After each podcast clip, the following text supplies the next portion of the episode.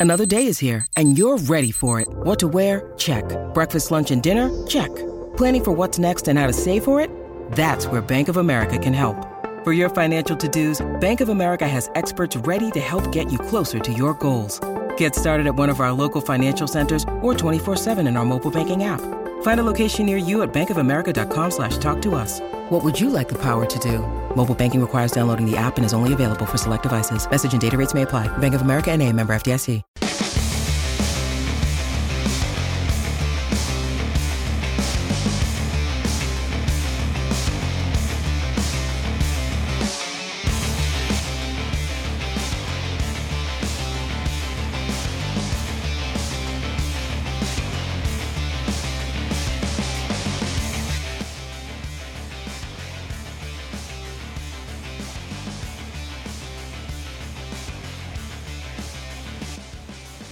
You listen to the AZ Wildcats podcast, as always, brought to you by DraftKings. Another great deal going on. New customers can bet just $1 on any NFL game and win $100 in free bets if either team scores a point. Just so you know, the last 0 0 tie in the NFL was in 1943, so that's probably a pretty safe bet right there. And we're joined by the great William Brad Allis. How are you doing there, William? I was waiting for a 1943 joke about me. Oh no, well you're not you're not that much older than me, and we both decide or we both come to the realization that uh, we're not Anthony Gimino's favorite uh, Saguaro alumni anymore, so that's not cool. Now Verdugo getting it done for the Bo Sox. Yeah, I understand that. Shafted. All right, Brad, let's talk uh, some U of A hoops right now because uh, obviously hope springs eternal with the new era, and I'm just going to put this out there. I've asked a couple other people, and I'm curious as to your thought. When I look at this Arizona basketball team and watching the red blue game, this feels to me like a back end top 25 team. Am I crazy, or what do you think? Well, you know, you look at last year's team, which was uh, fringe, if not probable, NCAA tournament team, and yeah, they lost James Akinjo and they lost, you know, the sixth man of the year in the in the Pac-12 and Jordan Brown, but I feel like top to bottom, they're a slightly better team as some of these young guys are going to get a chance to uh, play a little more balanced offense, shall we say, without Akinjo dominating the ball. And I think with Tommy Lloyd's style, there's there's going to be more touches. Uh, so yeah, I think this is a team that, you know, if Kerr Kriisa can play point guard at a competent level, that Arizona looks like a team that yeah can compete for the top three or four in the Pac-12 and, and maybe sneak into the top 25.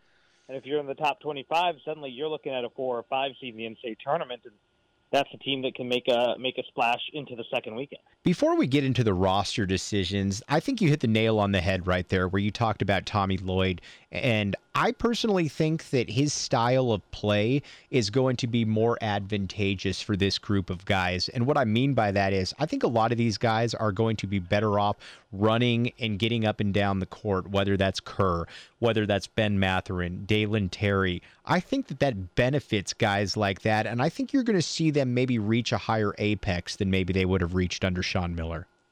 You know, I think in many ways, I think this offense is going to be what Sean Miller was thinking about dabbling about, and that's where you're going to have multiple ball handlers on each possession.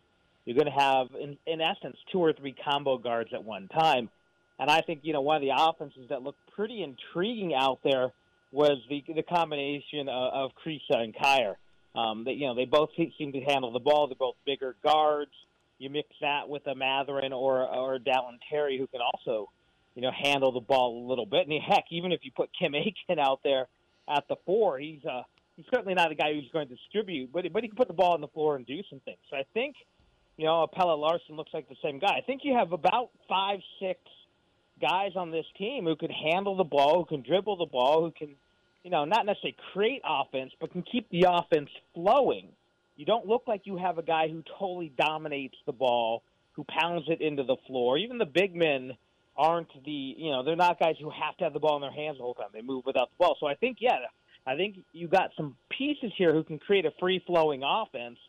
And at the end of the day, Tommy Lloyd's offense is a lot like Lute Olson's. It's a lot of motion. It's a lot of up tempo. It's a lot of offense or defense to offense transition. And I think Arizona's got some personnel who can play in that style. Yeah, let's talk about Kerr. Obviously, Arizona under Lute Olson was point guard U.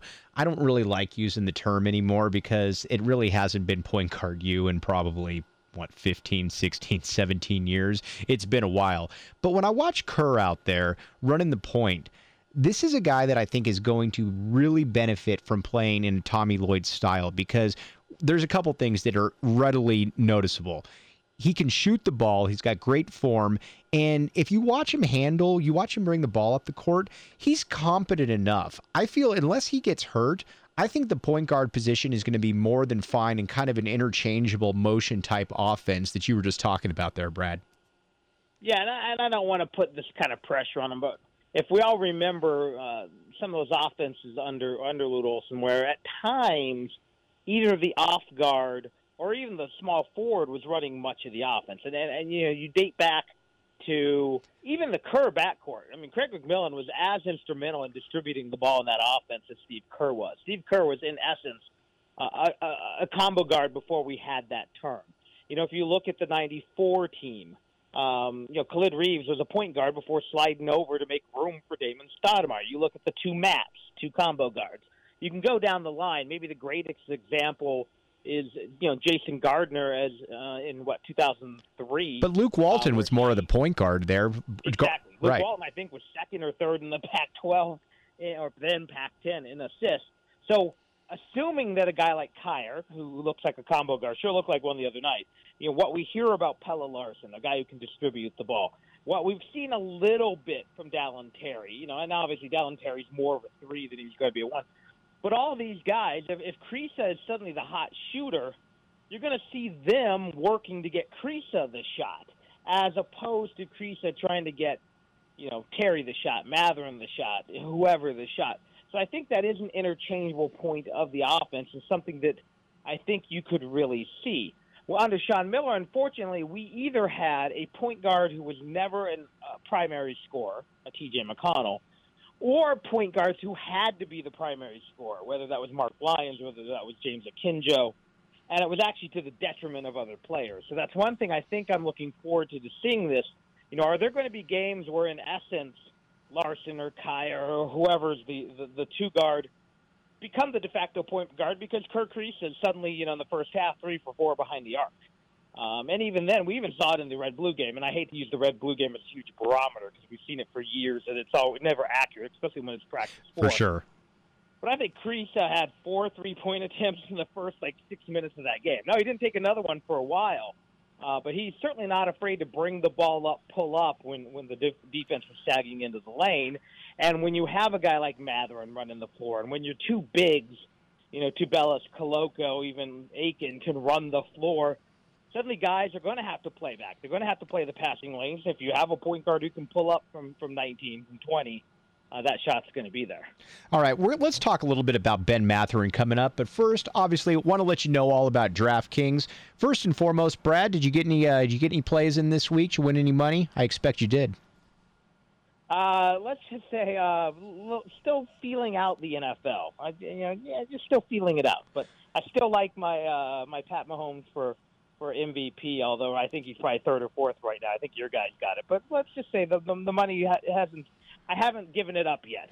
Well, if you're like Brad, or if you're not like Brad, and you can hop in on DraftKings right now, and they got a great deal for all new customers. Put down just $1 on any NFL game. You can win $100 in free bets if either team scores a point. I'm going to give you a hint that's probably going to happen. So again, download the DraftKings Sportsbook app, use code word PHNX, bet just $1 on any NFL game and win $100 in free bets. 21 and up, Arizona only, gambling problem, 1-800-NEXT STEP, new customers only, eligibility restrictions apply. See DraftKings.com slash sportsbook for details. And the cool thing about being on PHNX right here is that You've got a lot of uh, people like Brad, who I grew up reading, consider a good buddy of mine. And you know what? It's all over. You've got that on all the different sites, or excuse me, all the different uh, uh, team beats here from live streams to podcasts to articles to merchandise. This is your one stop shop. All right, Brad, let's talk Ben Mathurin right here. He came back for his sophomore year. I think he's a guy that I think he would have been picked in the uh, NBA draft. I don't know how high, but I think he made the good decision coming back because he already has kind of that 3 and D template going for him right there. But being able to play in more of an up-tempo style, I think is really going to help him get some easy buckets and really kind of work on his confidence. I think this is a kid that could average 16 points a game here and do it fairly simply. Yeah, you know, and again, we we didn't see much from uh, I think as we'd like in the red blue game, but last year when he was on, he was on. He, he could score 30. Um, he's super athletic. Yeah, he is a three and D guy, which is what the NBA is coveting now. Uh, so I think he definitely has a role. Now he has to show he's a little more consistent with the three point shot. He has to continue to improve his defense. I think one thing you're going to see in Tommy Lloyd's system that you did not see uh, under Sean Miller is the ability for these guys to make big plays on defense, whether that's jumping the passing lane or whether that's the big block shot, which we did see in red blue. So Mathurin looks like the kind of prototypical Lute Olson wing who suddenly is using that long arm to get that steal and either you know going down for the dunk himself or setting up transition. So yeah, I think there's very good. I think Mathurin would have been a second round draft pick last year, maybe a late first rounder that they oh, you know a team could have tried to convince to stash or or two way contract or something like that. Uh, but now he looks like a guy who I think can play his way into the lottery. So I think he made a great decision. And I think this system, again, should benefit him. Does Dalen Terry have a little bit of an Andre Iguodala feel to you in that he's probably never going to be a great scorer, but he can just do so many different things out there. He can he can rebound, he can handle, he can pass, he can defend, he can do a lot of things really well. He just is never probably going to be a great scorer. You know, it's funny because I you, you mentioned three and D. I thought at the beginning of the year, before Mathurin really kind of ascended, I thought Terry was the guy who maybe a year from now, even his senior year, could be developed into a, a poor man's three and D guy. Um, a guy who can knock it down just good enough, but with his length and rebounding and his ability to, to play defense, could carve out a role in the NBA. Uh, and he ended up kind of always staying the same. He plateaued pretty early, and Mathurin obviously jumped up. But I thought early on he looked like, yeah, I don't know if I go straight Iguodala. I think Iguodala was, yeah, you know, for sure, at, at six seven, six eight, and I think Terry's probably what's closer to six five. But no, he's kind of that Swiss Army knife, and I think it's a very important thing to have in this kind of, of, of program, and something you know Arizona has kind of been missing. I mean, even on some of the better Miller teams you know, they never really had that guy who could do a little bit of everything. You know, they had a Rondae, but Rondae was a more of a defense with some rebounding. But this is a guy who I think, again, I think Terry can facilitate some offense from from the off guard or from the three spot. I think he's a guy who can make some passes, who can play some defense, who can hit the boards, and occasionally, you know, we'll see him a couple times score that 12 or 14 points. You know, it might be a put back, a couple putbacks and a three, and a couple points in transition. But I think he's a very nice player to have, and I think you know he's probably going to be the sixth or seventh man, um, you know, depending on how good Larsson is and how good Kier is. But uh, I think he's definitely a guy we're going to see be an important role player for Arizona. And I could see a year from now, in, or as a senior, him being the third, maybe third scoring option, maybe being a solidified starter, one of those guys who the rest of the league is like, hey, how long has Dalen Terry been there? Um, but exactly. a guy who's very important to the Arizona program. All right. What I don't want to fall into what you talked about as well, and I think we've all fallen into it at some point. The red blue game overreaction about somebody who you don't expect to be a scorer or a shooter or a rebounder. But I'm going to throw Kim Aiken Jr. out there to see what you think because he makes four three pointers in the first half, and he looked very comfortable doing it. And on top of that, he has a nice putback dunk. I thought coming into this game that you're maybe looking at a guy who would be kind of an Ira Lee, a Gene Edgerson bully, or you know, bully defender, garbage guy, and I think he can still be that. But anytime somebody makes four threes and shoots them with the confidence he did, it certainly makes you take notice. At least there, Brad. You know, it's funny because I didn't. I somehow I missed that he scored the first of the threes, um, and then had just started to write a text because he was guarding, I want to say it was Tubelis, and just got overmatched. And I was just about to text a, a friend of mine and say, I never thought I'd say I'm going to miss Ira Lee, and then he drained the second three. And then as I'm deleting the text, he drained the third three. Um, yeah, I don't think that's going to be something we see a lot from his game. I don't think he's because uh, the shot's pretty ugly. I mean, it went in, but it's it's ugly. But can he be a poor man's Rayos? Can he be? Oh, if he's a poor man's Rayos, then you take that every day of the week. Yeah. Does he remind you again? Not that's his style of play, but in role of a Wayne Womack, if you want to go way back. Mm-hmm. That versatile, athletic, slightly undersized power forward who can just get a little bit done in different ways. And again, there might be some days he has to knock down the three. Whether that's you know he was hitting them from the top of the key, but I could see that corner three. Yeah, getting you that high energy put back.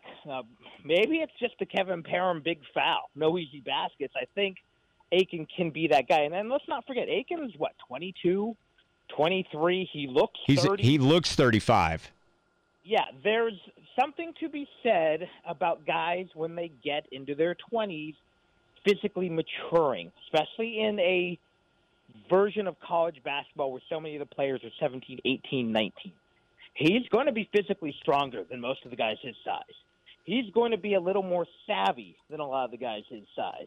And it sounds funny because he's still a kid. I mean, he's what, 21, 22. Right. But he physically looks a little more mature and you know, you you hear about you know this more in football than basketball, where you're waiting for guys to find their strength, to find their grown man strength. He has it, and that's going to be a huge advantage because you know some some you know hot shot freshman from UCLA or USC who's super athletic is going to be driving the lane, and they're going to try and figure out why the old man with the beard just knocked him on their butt and uh, that's going to be Kim Aiken for you. That is going to be Kim Aiken. I'll tell you what, it's too it's too bad that DraftKings wasn't around back in the day of the Lute Olson era because you know what.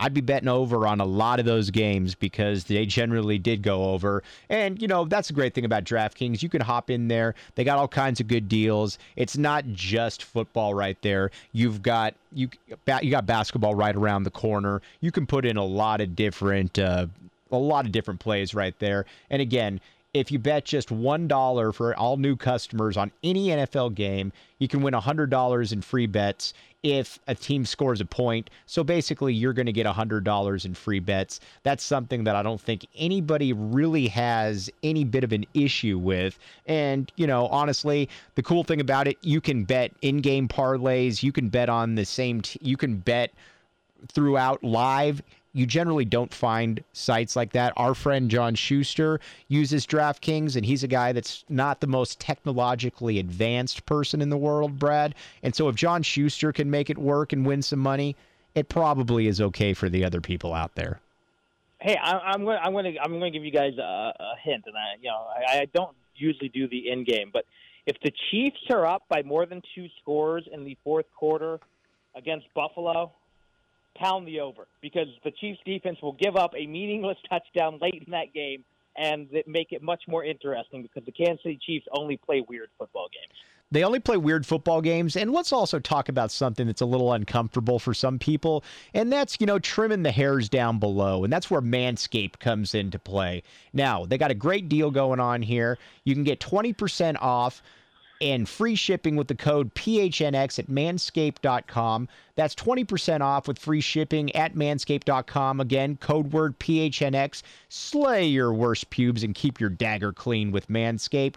Basically, people don't like to talk about having to keep everything down below trimmed, but Manscaped has been. Uh, excelling in this for a long time. And it's not just those tools you get. You can get something like the Weed Whacker, which is the below the waist leader, a fourth generation performance package. Inside, you'll find the lawnmower, trimmer, Weed Whacker is the ear and nose trimmer, liquid formulations. You got all kinds of good stuff right there. Again, people generally don't like to talk about it, but it's something that we need to address that we all have. And we're in the year 2021, so why not embrace the inevitable right there? So, again, check out manscaped.com.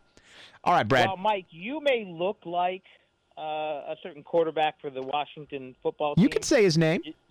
You, you, don't want to look like it below the waist. That's why you want Manscaped. Uh, yes, that's ex- that's exactly why you want Manscaped. There's a free plug. You don't want the Fitz magic downstairs. No, no, that's that's called a good free plug right there. All right, Brad. There you go. Now I want to talk about Azuolas Tubelis. He um I think that this is a kid that has, at least from a statistical perspective, I think this is a kid that's got some All American potential to him. You saw last year, he finishes the year averaging 12 and a half points, seven and a half boards.